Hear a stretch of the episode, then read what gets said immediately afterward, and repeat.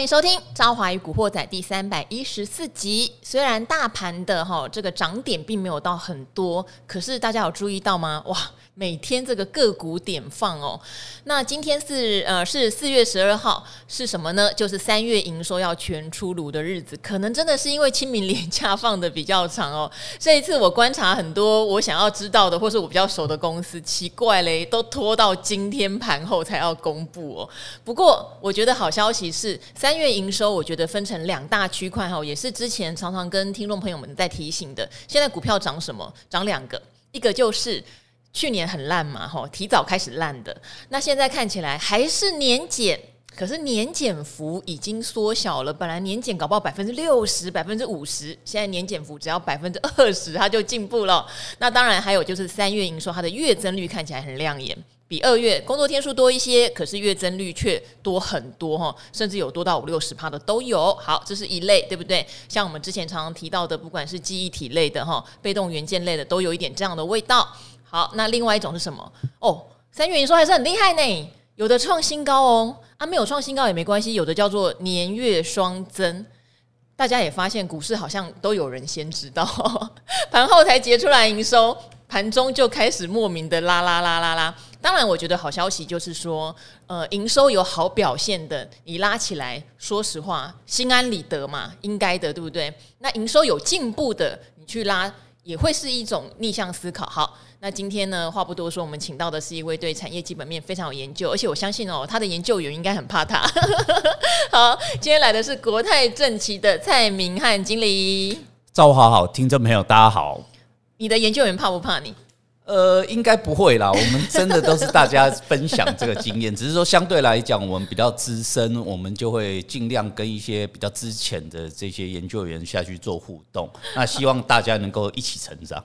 好，因为明翰经理自己是一个很严谨的人哦，我很会观察我们这些好朋友们，他自己严谨，难免对下面我想会有一定的要求哦。那每次我跟明翰经理讨论产业，我都觉得他真的超级熟的。现在今天为什么来？因为四月十二号，好，所有的上市贵公司有几家啦？好像没有缴出财报，那个真的惨了。好，但是大部分都已经结出来成绩了，而且我觉得其实蛮好的，因为就是集中在两类上面。刚刚讲的哈，之前其实明翰经理有讲啊，像面板相关的驱动 IC 类的也有这种现象，年减幅开始缩小，月增幅开始扩大。好，这是一类。那第二类当然就是哦。三月营收好厉害，创历史新高，或是年月双增的哈。好，那今天我们除了探讨三月营收，明翰经理还要帮我们再探讨一件事情，就是台积电，因为这段时间就台积电不涨，好不涨还有点小跌，对不对？为什么？因为第一，台积电的三月营收，说实话低于猜测的低标，是有一点点让研究机构觉得。嗯，略担心，然后要听听看下礼拜法说怎么讲。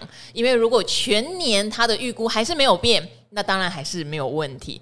再来是巴菲特哦，居然告诉日本人说他卖台积电是因为他觉得有地缘政治风险，哇，亲口讲出来耶哈。然后再加上台积电可能在高雄厂的进度现在看起来又要再延后，这些事情都会让大家觉得小小的担心，变成大盘因为台积电的关系没有明显的涨，可是个股哦好凶哦。所以，明翰经理，你要先讲三月营收，还是先帮我们分享一下？你觉得台积电的后市要怎么看？OK，我觉得目前的角度来看，可能大盘呢一直在这个一万五千八九百点震荡，一直没办法突破万六。我觉得最重要的关键点应该在台积电，而且呢，包含后续有没有可能呃股市反转向下，也是台积电。我们就先来讲一个比较关键的一个点位好了。那我们先给大家这个几个重点，就是我还是提到，目前应该说，呃，不，我们当然这个礼拜美国的一个部分有很多的这个经济因素啊，或财报的因素，可我个人觉得这个对台股影响哦，如果过去记录我会说是大的，但是对比下礼拜的台积电，我觉得这个礼拜的美股的动荡其实对台股的影响是非常的小。整个应该这礼拜有 CPI 哦，对，可是我觉得 CPI 的部分可能会动荡，但是绝对不会让整个指数。反转向下，是但是台积电就有这个可能性，所以我觉得大家要稍微谨慎一点。应该说，在台积电法说会之前哦，即使这个礼拜的美股呢爆出佳音，开始有明显的上扬，我还是建议大家在目前的角度还是比较观望，不要去做追高。那主要的这个论点来讲，就是提到台积电在这次法说会前哦，确实给大家看到这个明显有这个所谓的需求转弱的迹象。不然以我过往的经验啊，连续这一两年来看，我对台积电法说会前，我确实都是信心满满，觉得都是一个呃正向的因子。我觉得他们自从是魏总裁讲。好，因为有人说魏总裁是比较业务出身，真的很会描绘对未来，而且应该说他的准确性很高也很高，猜测都有达到高标啊。对，对是。嗯、那这一次来讲，就说，哎、欸，这个也是这个两三年来首次连他的这个所谓低标都没有达到，嗯、所以是不是真的很担心？我个人觉得在这里真的是，我只能结论就是真的是五五波。那你说明明都已经没到这个猜测。低标了，你居然还认为说它还有机会？那结论来讲，要告诉大家很重要的关键点：汇率。其实老实讲，你把如果转换成美元，其实还是有达标，还有达低标哦。美元有达低标，对，美元的部分有达低标，而且它。扣除的这汇率，其实真的影响还蛮大的。其实它甚至有比地标还高出一小截，所以我个人是觉得说，因为呃公司的当时给的美元的看法，其实跟现在其实是有明显的落差。所以严格来讲，可不可以把它归咎是因为当时他们汇率看错？我觉得这个也是一个合理的一个概念。所以是不是真的需求比他们原本？预期烂的非常多，导致呃这个营收不如预期。我个人觉得这个其实还没有出现，但是毕竟啦，在这次营收状况不佳，我们还是要稍微尊重一下。那大家现在可以看到，外资纷纷都已经把这个所有的情境都模拟给大家看了。那大家都一直在关一个所谓琢磨一个关键点，就是到底第二季的营收。的这个所谓的季衰退的幅度到底会落在什么这个层次？那给大家一个概念，就是现在大家外资或者说市场抓大概就是五到十个 percent 这个 range。所以如果说呃第二季的衰退状况小于五个 percent，那就是非常的好；如果大于一成以上，那就是很惨烈。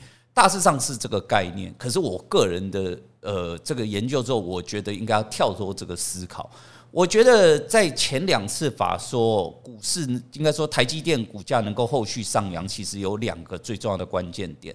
第一个部分来讲，就是呢，即使今年看法保守，可是公司一直说法就是提到，今年它的营收还是会比去年小幅的成长。其实我看，即使它三月营收出来是低于财测的低标哈，台币的啦，但是法人现在出的报告哦，依旧维持全年有机会营收小幅成长的论调哦。对，所以我就意思说，如果在这次法说。如果这这个因素出现变数，那对台股来讲，或台积电就会有非常大的压力。因为如果说公司说法说要坚守最后这块阵地，对对对，我觉得就是这。因为我刚刚就提到，现在外资一直在讲第二季营收，我给大家一个概念：万一他的说法是衰退超过一成多一点点，但是公司说法说全年的营收。微幅成长看法不变，代表的是什么？下半年厉害。对，就是所谓的订单延宕、先蹲后跳的幅度更大而已。那这样的情况下，听到你还要赶着去杀股票吗？理论上是不会的。所以我告告诉大家说，外资现在的一直报告，一直要告诉大家去关注第二季的营收状况。我个人觉得最重要的关键点是不是公司是不是还是坚持全年就不变？我觉得是最重要的关键。第二个关键点呢，就是他之前连续两季一直提到，呃，这个上半年的半导体的库存偏高，他们在持续消化库存，认为第二季有机会消化的差不多。对，他们之前都一直讲上半年会回到正常水位，这个隐含他没有提，没错，但是这隐含的就是第三季旺季呢，大家还是值得期待。但是如果在这次法说他改变了，他说，哎，这个消化库存好像比原本的速度慢了。那这这他他一样的问题，他不会去说出口，但代表的就是今年的第三季半导体可能会旺季不旺。那这样的情况下，整个电子产业的旺季，大家就会打得上一个非常大的问号。那整个股市的压力就会非常的大。所以我个人觉得，整个法说会哦，其实最重要的关键点就是他之前两次不断重复的，就是营收今年维持高档，第二就是。库存在上半年能够消化到正常水位，这两个只要一重申，我根本不管它第二季的看法，其实台积电就会有大幅上扬的机会，那这个万六就有机会站稳。但是如果刚刚提到这两个做下修，我个人觉得这个台积电或整个指数的压力会非常的大哦。好，呃，其实从一些业内一些可能大户的消息，他们也真的很在意这场法说哈，甚至有一说是说比较积极的交易会交易到法说会前一天哈，对，因为就在等明翰经理刚刚讲的两个重点，我觉得大家也可以练习一下。就台积电四月二十号嘛哈开法说，第一个就是他们全年度营收有没有维持原本可能微幅成长的看法，毛利率那些我们先不管哦，因为他承诺的是营收嘛，对不对？好，因为毛利率可能会有点影响到啦，因为全年 EPS 基本上不太可能跟去年一样高了。那第二个就是库存水位到了第二季来看，下半年是不是真的已经到一个健康的水准了？如果他对这方面还是迟疑的话，大家会担心 Q 三旺季不旺，这个是很致命的。但如果都符合台积电的预期，那就跟刚刚明翰经理讲的一样，下半年可能大好。所以大家就会放心再进来买台积电、买台股哈。好，不过说实话，现在的盘呐，跟以前我觉得就是撇开疫情这段时间比起来来说，我觉得反而比较接近我们以前的状况。诶，怎么讲？因为现在就是很多内资、中小型小股票有没有它的状况还不错的，就会先涨啊。因为它需要的资金不像拉台积电、拉那些全职股这么大啊，所以变成一个选股不选市的很热闹的市场。像今天。呃，一度盘面是翻黑的嘛，因为台积电一开始跌的比较多一点点，可是很多的股票诶，生技也有在动，军工有没有？汉翔说接到什么奇异十年的大订单，然后呢，龙德造船从黑的拉到涨停板，然后还有很多的公司，可能大家都预期下下午公布这个营收很好，拉像华城昨天就拉涨停板，就知道营收状况很好，对啊，所以其实盘面上什么储能、太阳能非常热闹。完全是内资盘，所以完全是明翰经理你的局啊！对 对啊，应该这样讲。我们常常在讲，这个就是一个多头的格局。简单来讲，就是所谓多头，它是一个长线的趋势。但是真的指数要上的时候，还是要靠权值股。但是不可能永永远远它都在涨。所以这个多头来讲，它就是维持一个健康轮动。如果大型股上的时候，就是指数强势，那大家的中小型就休息。对呀，对，反正。严格来讲呢，在多头的时间点，中小型族群强势的时间会比这种大型要来得多。对，那这块来讲，就是给大家比较好的一个操作机会。那因为中小型是呃强势时间多，加上中小型波动大，涨势也相对比较强，所以呢，这个投资人把这个资金放在中小型个股来讲哦，相对来讲就比较有大的获利空间。但是我们要再回到刚刚那个议题哦，我个人觉得下礼拜为什么说那么重要？如果台积电那两个说法，如果真的有出现改变，那我就会担心这个多头可能会出现反转。那可能也有些投资人现在可能说，呃，操作的很愉快，因为中小型个股很强势。那他会说，哎，这呃，我刚刚提到下礼拜非常重要，有很多投资人说我没有台积电，跟我没有太大的关系。嗯，可能会有这个想法，对不对？我我个人觉得千万不要这样想，千万不要这样想吗？对，因为台积电它可以扭转整个盘势。我好像被你讲中了，因为手上有一些，因为一路以来讲生技军工嘛，对对啊。都不错啊，对，是都不错。可是我的意思是说，这个原因是因为在一个多头的轨道上，所以才会发现没关系，大型的休息，我中小型大家还要玩。可是如果今天台积电说法改变了，那就代表旺季不旺，那就会类似二零一八年电子旺季不旺，就可能会有波段的拉回可能，而且有可能已经先乐观预期，有一些电子股已经涨涨上去了。那如果忘记不忘，那就要吐回去给大家。呃、对，尤其是、哦、尤其是很特殊的现象，如果真的开始趋势反转。那跟刚刚刚想的大家都不一样，因为我们刚刚前端就讲中小型个股就是特色就是波动大，所以当这个多头的一个时间点呢，它不管指数怎么样，我还是涨势相对较强。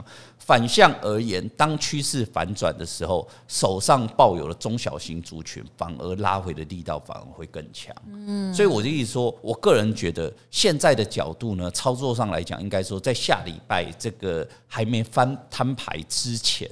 我觉得短线这些所谓的强势股可以操作，没有太大的问题。但是把握两个比较重要的原则，自己的持股比重还是要拿捏好。对，不要这把这个持股比重拉得太高，还有很大的问题哦。因为呃，马上要出现摊牌的现象，所以摊牌的现象吼，对，所以重点哦 来了，就是流动性一定要顾好。啊。你的个股不要买一些呃，这个可能是这个隔壁邻居报的名牌，听都没听过，成交量不太够的。我觉得到时候可能会有很大的风险存在。你现在买的个股可以买中小型，没有关系，但是它的成交量一定要够。那现在有获利空间，到时候如果真的出现反转，你随时要跑都可以跑。我觉得这是很重要的关键点。所以应该说，目前来讲，虽然在里面中小型个股可能操作的很快乐，可是我觉得所剩的时间不多，这个警觉性要拉高，然后留意呃持股比重跟留意这个后续的流动性风险，我觉得是很重要的控管方向。好，还是不要狂欢到太开心了哈。就是 大家如果手上的股票最近一段时间涨多了，也觉得好像台积电，因为之前有个东西叫不担心行情，正好有说。不管好像什么坏消息出来哈，即使它的营收有变好，可是只有变好一点点。其实跟去年比起来，你还是很清楚知道它今年全年肯定衰退。可是还是不担心，还是这样照样涨上来。那像台积电的新闻出来，其实我个人是觉得哇，你没有达到猜测，对我来说是扣蛮多分的。因为再怎么样，你拿到低标都好嘛，这就代表你预估至少你的下缘有达标这样子。那结果连低标都没有达到的时候，我就会比较挂上个问号。可是被明翰经理讲中了，那时候会觉得哦，没关系啊，反正中小型股涨，他们又不是那么占指数。哦，指数就被台积电拉下去没关系啊，中小型股涨就好了，会有这种心态跑出来。这时候反而要提醒自己不要乐过头，对哦，不要乐过头。那台积电当然还有一个因素是，我想四月也许还不会说，也许七月看看哈，因为他七月还会开法说，就他的资本支出，他的资本支出，因为现在他这个扩厂的状况看起来都比较严当了，对，会不会？有下调资本支出的可能，我觉得大家还是要记得，因为有一挂台积电的供应链就是在吃说哦，没有关系，台积电的 EPS 下修跟我没关系，因为它有资本支出。那如果它下修资本支出，那就会对台积电的供应链也会有影响。我觉得这个大家再看看这一季法说会不会讲，没讲的话，七月法说也会是一个定调的状况对，是是没错，只是我要提醒大家，不断的重申这个重要性，就是要告诉大家，在今年上半年的情况下，其实从总经面任何的呃经济数据都是弱势的。但是之前大家都在讲无稽之谈这个问题，我常告诉大家，这不是无稽之谈。这是在反映未来，它反映的是下半年的旺季。那所以今年上半年才有这个好的行情。但是万一呃这次法说提到的结果是呈现旺季不旺，那就代表之前的这些乐观的趋势完全反转，之前的涨幅可能都有回吐的可能性了。嗯，好。不过明翰经理，如果就你的观察哈，因为三月营收出来了，你觉得有没有哪一些族群？反而是，如果大盘今天有一个回档休息的时候，大家比较可以去注意的，因为说实话，呃，中小型股一直涨，很多人在介入的时候内心会毛毛的。虽然赵华常常说锯齿状嘛，你回来呃的时候，它如果业绩是不错的，保持成长的，它一定还是会往上涨。可是连我自己都会有点心理障碍，就是回档的时候就会想说，嗯，因为之前已经涨很多，那这样回档去减会不会有问题？这样子，对。不过我觉得业绩会说话是好事。哦，就是我还记得明翰经理那时候给我一个很好的题目是，他说一月营收其实比整体哦，哈，比预期的好；二月营收的整体其实比预期差。那三月营收现在整体你觉得呢？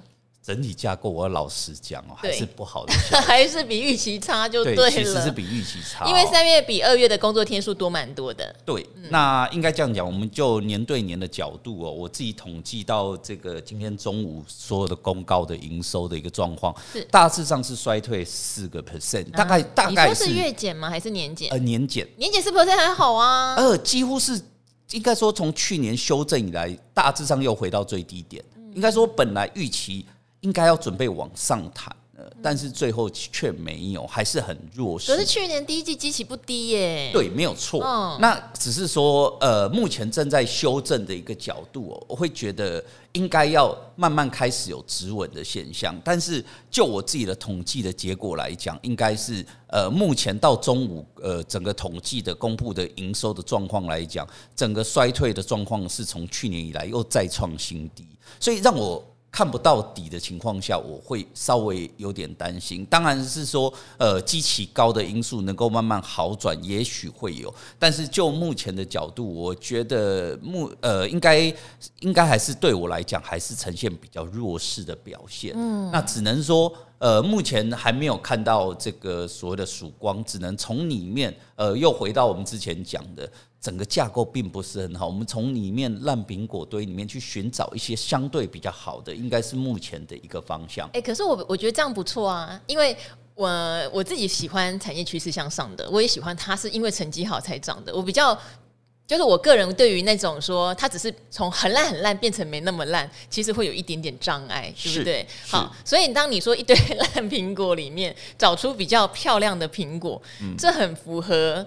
我们选股的逻辑啊，是是对，是没错。所以到底谁是比较漂亮的苹果？呃，这样讲哦，我们先从产业的角度出发，因为我个人来讲，我老实讲，营收通常从个股比较容易寻找，这是事实。是，是，但是我又常常觉得，如果它有族群性的，相对来讲，后续的这个续航力又会相对比较强。那如果说就三月的一个产业结构来看哦，其实呃，跟之前前两个月有几个产业，应该这样讲，最好跟最烂，其实大致上没有太大的变化。比较好的部分来讲，可以看到生计。跟这个所谓的网通族群来讲，一直以来就是从去年底以来一直表现都是强势的。那这一次比较特别，就是我看到水泥族群相对来讲，从之应该说它烂了超过一年以上。水泥去年超惨的，对，应该说去年超惨烂的。呃，当然也又回到这个问题。基期的问题，去年它的基期低，那终于来到见底之后，有慢慢开始好转的迹象。这是这是这一次呢比较意外有出现转强的族群。那一我我每个月都会持续观察这个产业的变化。是，那我会觉得说，如果这种刚刚窜出头的族群来讲，我觉得后续来讲都可以关注。虽然说目前的角度哦，因为最主要是因为它这种族群大牛。所以相对来讲，它股价不飙，所以你会发现好像市场不太讲它。但是长线来讲，数字会说话。所以我常常喜欢在这种族群刚刚头一个月冒出来的一个时间点，就过去记录不太会只有一个月。你未来两三个月，你都会看到水泥这个族群在前方。慢慢的，等到连续两三个月之后，股价转强，大家就会开始。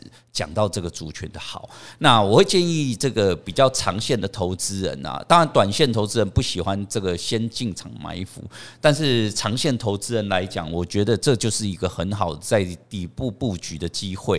那其中对比来讲呢，这个亚尼的部分来讲，它等于是说年增月增都是呈现正增长的，而且年增甚至有到五成，所以这块来讲，就是我们提到，就是说，呃，确实它在这个业绩面来讲有出现比较明显的翻转。那股价的一个部分来讲，在一公布的部分来讲，它就有一根呃跳涨给大家看。但是呃，就是我提到的，目前市场就是喜欢中小型。电子活泼的，那像这种呢，这个大牛股来讲，它一天行情之后就呈现震荡拉回。但是我会觉得，呃，刚刚提到长线数字会说话，只要能够持续往上，你会看到的就是它的黑 K 一直没办法吞噬红 K，就是涨多跌少，涨多跌少的格局。所以长线投资人等待拉回的时间点，其实都可以去做布局。那另外，在这个网通的一个部分来讲，六二八五的起机哦，它的这个营收来讲表现也是非常亮眼。那这个营收的一个部分来讲，这个年营收也有超过三成的一个正增长。那所以导致这股价的一个部分来讲，最近也反映了这个营收的强势。那有这个出现比较明显的这个所谓上扬的格局。但是就这样的个股来讲哦，当然是它中小型个股会相对比较活泼，但是相对而言涨。多的情况下，正乖离就相对比较高一些些，所以我会建议投资人呢，像这种呃有基本面的股票，中小型倒也不用追，但是你一定要把它放在自己的这个观察名单之中。后续来讲，只要压回，那从量的角度，先不用看价。重点是在量能，等待这个大家看到这个新闻去追逐的人慢慢退场了，量缩的情况下，你就可以开始进场布局了。我觉得这都没有太大的疑虑。那我们只是要告诉大家，说一些好的之外哦，我们又要回到这个不好的部分。那不好的最严重的，当然就是航运族群，其实他们的年营收目前都还有衰退五成左右。就最近股价有一点点。起色货货柜航运，对对，其实有慢慢好转了，哦。嗯、另外，我们在讲另第倒数第二的叫做光电族群，嗯、那其中就包含了这个面板啊，是这个所谓的呃，包含光学镜头。那大家会发现，哎，不对啊，这些不好的族群也都在涨啦。那但是我我个人的观点跟赵华就有点类似，我个人觉得现在的大家要的就是，要么就资优生，要么就是够低的位阶的个股。可是我会觉得说，呃，如果你今天是短进短出、手脚快、敏感度高的，两个都可以做，没有疑虑。但是如果手脚不够快，或者是比较长线投资人，我觉得还是尽量选择绩优生。就是说，你今天买错，未来不会怕。如果下档的这些所谓的呃营收表现不好，但是已经开始转强，当然会很多人在讲说，诶，这个买的是未来的预期。但是我老实讲，后续只要如果台积电一反转，趋势一反转的情况下，你这种做梦会好转的个股，一定是被杀最重的个股。所以，我们尽量还是会建议大家，在这种呃营收呢，大家在在比这种真功夫的时间点，尽量选择前段班。那即使呢，如果涨多不要追，拉回的时候再买，相对就会比较安全。那至于这个刚刚提到的，就是营收比较后段的，股价强势的，仅适合呢这个短线操作。而且我要提醒大家，这种个股主要在买一个氛围哦，并不是它没有数字，就是在买一个氛围。所以这种氛围的。个股来讲，你就变成不要太琢磨这个基本面，不要被大家的这种所谓的思维说啊，这个谷底已过啦，未来会变好这种。这种的论点尽量少看，那你要看的是什么？看的是筹码跟技术面。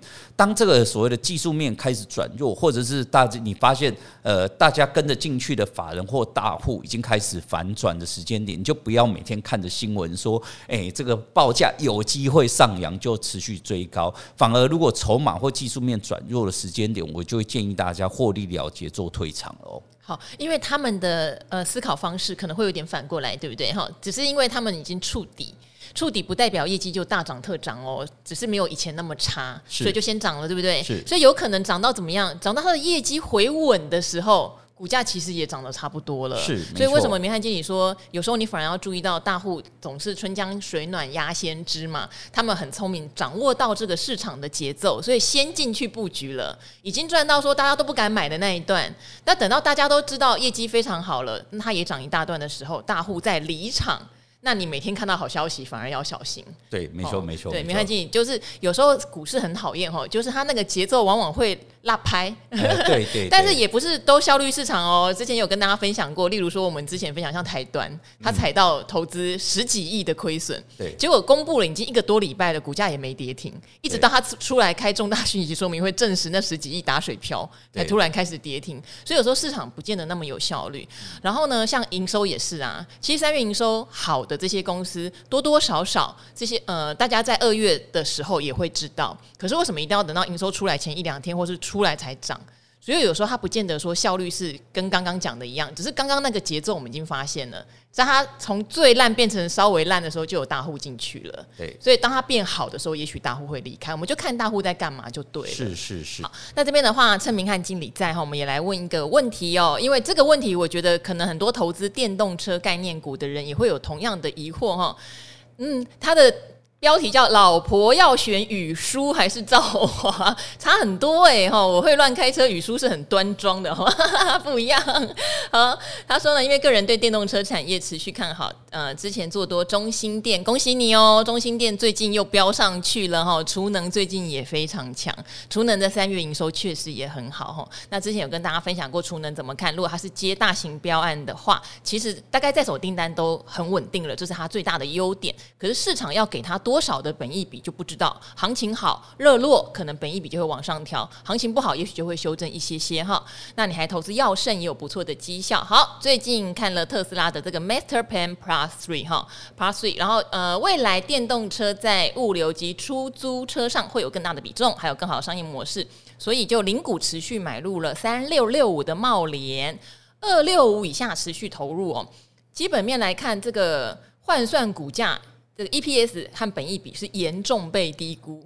那本来看好这次的现金股利，应该觉得要发十五块，结果却发了十元现金加十股，发放率比往年惨。股价 就没有再下，诶，没有上攻破，诶，无法上攻破线，其实就站上线了哈。请问有什么我没有研究到的地方吗？就等于股价没表态的时候，即使觉得它委屈，都还是内心有问号这样子。OK，其实我觉得哦，这个这块的电动车哦，应该说电动车的趋势是绝对毋庸置疑的。但是呃，投资人哦，要这个要有今年电动车概念股有一个比较大的特色，大家喜新厌旧。你的意思是大家不爱特斯拉概念了，是不是？呃，也不是 特斯拉概念，其实应该是说大家喜欢新的股票，就像刚刚提到的中兴电，太过分了。中心店怎么算新？它只是新长起来的。哎，对，新长起来。因为你讲到说这个茂联、和大，这些都是最经典的代表，最早发动的第一批。对，这应该是说他们业绩面有没有问题？没有。其实他们的长线趋势是没有问题的，那只是说现在市场上呢，这个一个资金流的问题，那这个不可能让所有的电动车跟着大家一起上，那它一定是呈现轮动的格局。那在这个所谓的经典老牌的这些呃经典个股。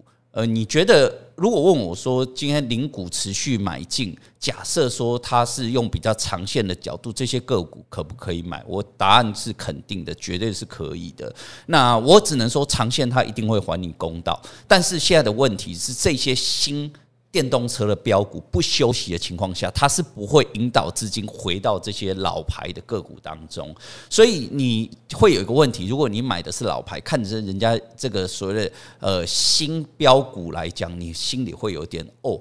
那当然说这个是，当然也它也有一个很大的一个趋势的不同，就是呃，我刚刚提到这些老牌电动车的个股，其实它的成长性是相对比较低的，因为其实它在前几年大涨的过程当中，这些大家都很多人在这个其中赚了很大的价差。当然，我老实讲，你说现在的股价未接，我也觉得是一个委屈的状态。去年赚二十五块钱内，吼。对，所以我认为其实呃，等待这些所谓的。呃，电动车的新标股结束之后，那这个电动车的趋势是不会改变的，所以资金自然就会回头到这种所谓的呃落后的这个补涨的行情，我觉得没有太大的问题。所以我会建议，就是说，如果像这种贸联的投资人，那他又是零股能够持续存股的投资人，我会建议，就是虽然他现在落后，他现在是委屈，那你问我说这什么时候还他委屈？这真的不知道，因为这是完全是资金流市场，它这个呃。随时都有可能，但是也有可能又等了一两个月都没有回头，这个都有可能性。但是我只能说早，无论早跟晚，最后一定会有必须还给公道。所以，如果是长线的零股投资人，我觉得可以持续买进，没有太大的问题。但是中间过程一定是不舒服的，因为你会发现我的个股怎么都不涨，别人的都一直飙涨。可是我觉得这个，如果你有能力，你就跑来跑去，没有太大的问题。但是如果没有那个能力呢，反而常常容容易追高之后，等到你突然这些强势的新的电动车个股，你不断的把自己的资金移动过去之后，你会发现我刚刚讲的老牌反而开始转强了。所以我会建议这种所谓的长线、这种零股存股的投资人，你要担心的是，这档我到底这个长线投资的。这档个股到底利基跑掉了没？它的这个趋势是不是反转了？所以导致它没有办法持续往上走高。我个人答案就是否定的。我觉得它是一个目前还是一档很绩优的个股。那后续靠差的只是资金流，所以最后来讲还是会还大家公道。所以我会建议目前在里面的这个长线零股买进的投资人还是。照着自己的步调，能够持续的做长线的投资。好，当然，我觉得茂联的股利是另外一个议题，然后因为茂联去年赚二十五块，可是以前当然茂联不错哦，它从二零一五年赚不到十块，到二零一七年赚十块以上哦，十一、十五、十四、十五。好，然后到二十五，其实去年有很多这种单年度大赚的公司，他们在今年配发股息，并不会像以前的发放率这么高，不是只有茂联哈，因为他们也知道，可能去年度有人在囤库存，有人在干嘛，或者前年度有没有，他们那两年赚的钱是比较不太怎么讲，不是一个正常营运状况下拿到的钱，所以他们不见得会全部发出来。那他们也知道，可能今年在某些产品线上面会有压力，例如茂联。我记得啦，它百分之二十到三十是车用，百分之七十还是在消费性电子哈。消费性电子那边的库存都还没有去化掉，所以我猜它应该也会想要保留一些现金，来度过今年的一些状况哈。所以它的股息发放率下降，我觉得这件事情不是只有茂联，很多的科技厂都一样。哦，赚那么多，先留一点过冬嘛哈。那当然，我觉得就像明翰经理讲的，你今天选择在二六五以下买，事实上你就是在选择以旧的本益比来说啦哈，大概是快要接近十倍的部分买，我觉得。以这家公司来说，当然问题不是很大。好，那今年有可能 EPS，我看到法人报告是会比去年微幅在下修，假设二十块好了。所以你还是要有一个心理准备，也许还是在两百五下还是有机会看到，也许有，不知道。好，这个要看市场资金要怎么看它。但是你以中长线来看，茂联有切进电动车，有切进特斯拉，这个是毋庸置疑的。茂联有先预备一些现金起来做准备，这个是毋庸置疑的。茂联过去十年的营运轨迹非常漂亮，这个是毋庸。质疑的，对，所以我觉得。就赞同明翰经理讲的，如果你是要跟他长期抗战，不要这么担心。对，另外我补充一下哦，刚刚兆华大致上也给大家勾勒一个概念，就是它的 EPS 的状况，因为它前几年就是一个快速上扬的曲线。那当然前两年它有赚到这个所谓的疫情的红利，那目前正在回吐当中，所以今年来讲应该是类似，我简单来讲，类似像台积电的概念，就是今年是微幅对比去年是微幅的衰退，这才是合理的现象。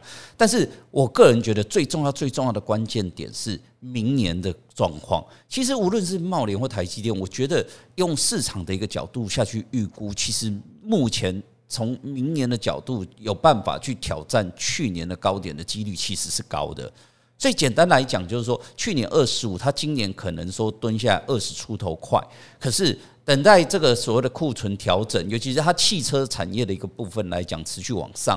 那在这个所谓电子消费型产业今年受到压力的情况下，那如果库存调整消化过后，明年照理说它应该是有办法过去年的高点。所以如果说这当然啊，就提到因为今年正在调整当中，所以它的本益比会呃给予一个比较低的一个本益比水位。但是如果明年能够创高，它又会回到。过往的本益比水位，所以简单来讲，就是说它的呃明年的获利创高，它股价未来。这个持续创高的机会是非常的高，所以如果说投资人来讲哦，有办法这个用这个所谓的投资到下半年的角度，其实不不见得要等到真正等到明年的一个时间点，其实只要等到下半年，尤其是接近第四季左右，那市场就会呃慢慢的，无论从法人的角度的看法，绝对不会拘泥在今年的一个状况，他一定会去看明年到底获利有没有机会创高，只要接近呃等于下半年的。这个下半段第四季左右，我认为股价来讲就会有很大的一个反弹空间呢。好，还有同样一个贸联的问题，我刚刚好捞到，你真的很幸运哈。你问说贸联 KY 哈，证交所四月十一号一个单一券商的巨额成交，野村买了一千两百张哈，这个也有公告出来哈，新闻都查得到。那为什么四月十一号贸联的成交量却没有超过一千两百张？你说六八九张，因为我看是一千。五百多张啦，总之确实是没有达到这个巨额交易的量。好，这边是为什么呢？这一块来讲，主要是这个所谓的特定人对敲的一个状况，它是在特定人对敲盘后交易。对，所以这块来讲呢，这个就。常常你看到的是一个盘中交易的一个成交量，所以最后这个成交量的一个部分来讲，它会做一个公告的一个动作，但是不见得会去纳入这个所谓的当日的一个成交量。所以，但是我个人觉得啦，在这个时间点能够会有这个所谓的巨额对敲的情况下，就过去记录哦，如果这股价如果今天股价是在一个飙涨的情况，而且是在一个比较高的一个点位，我个人觉得。可能是要有点担心。简单来讲，就是盘后巨额对敲，通常容易出现股价后续的变化，因为代表就是呃有心人发现了这档股票，那他觉得后续股价会有变化，他才必须要去做这个所谓的的巨额交易。那如果今天是标股在高档，我就会觉得这个会不会有拉回的可能性？那像这种就是低位接震荡的，当出现巨额交易，是不是代表？呃，愿意花大钱进场去买这档股票的，是不是看到了什么契机？反而后续来讲，有机会让这个股价出现比较强势的机会。好。就很巧，刚好两个人问茂联，也都一起回答了哈。这个盘后巨额交易是很有趣的事情，也许哪一天我们可以再聊聊是谁跟谁交易，对不对？哈，那像我常常举一个例子，就是美食哈，制药股的那个美食，他们那时候有盘后巨额交易，大家就非常担心，想说为什么大股东会交易这么大量出去？那也跟大家分享过，那时候是讲有对冲基金其实要获利了结哈，所以就给了相关特定人。那我觉得那个理由是说得过去的，所以我们也要看。他盘后具有交易的理由，也许能能够了解一下也不错哈。高档或是低档，低档区的话，嗯，搞不好真的有内行人想要对啊。高档区就小心，是不是？嗯，好，我们不是百分之百确定，只是说以一个过去的经验跟大家分享。好好，今天非常谢谢明翰经理哦，明翰经理的第二次又是给我了。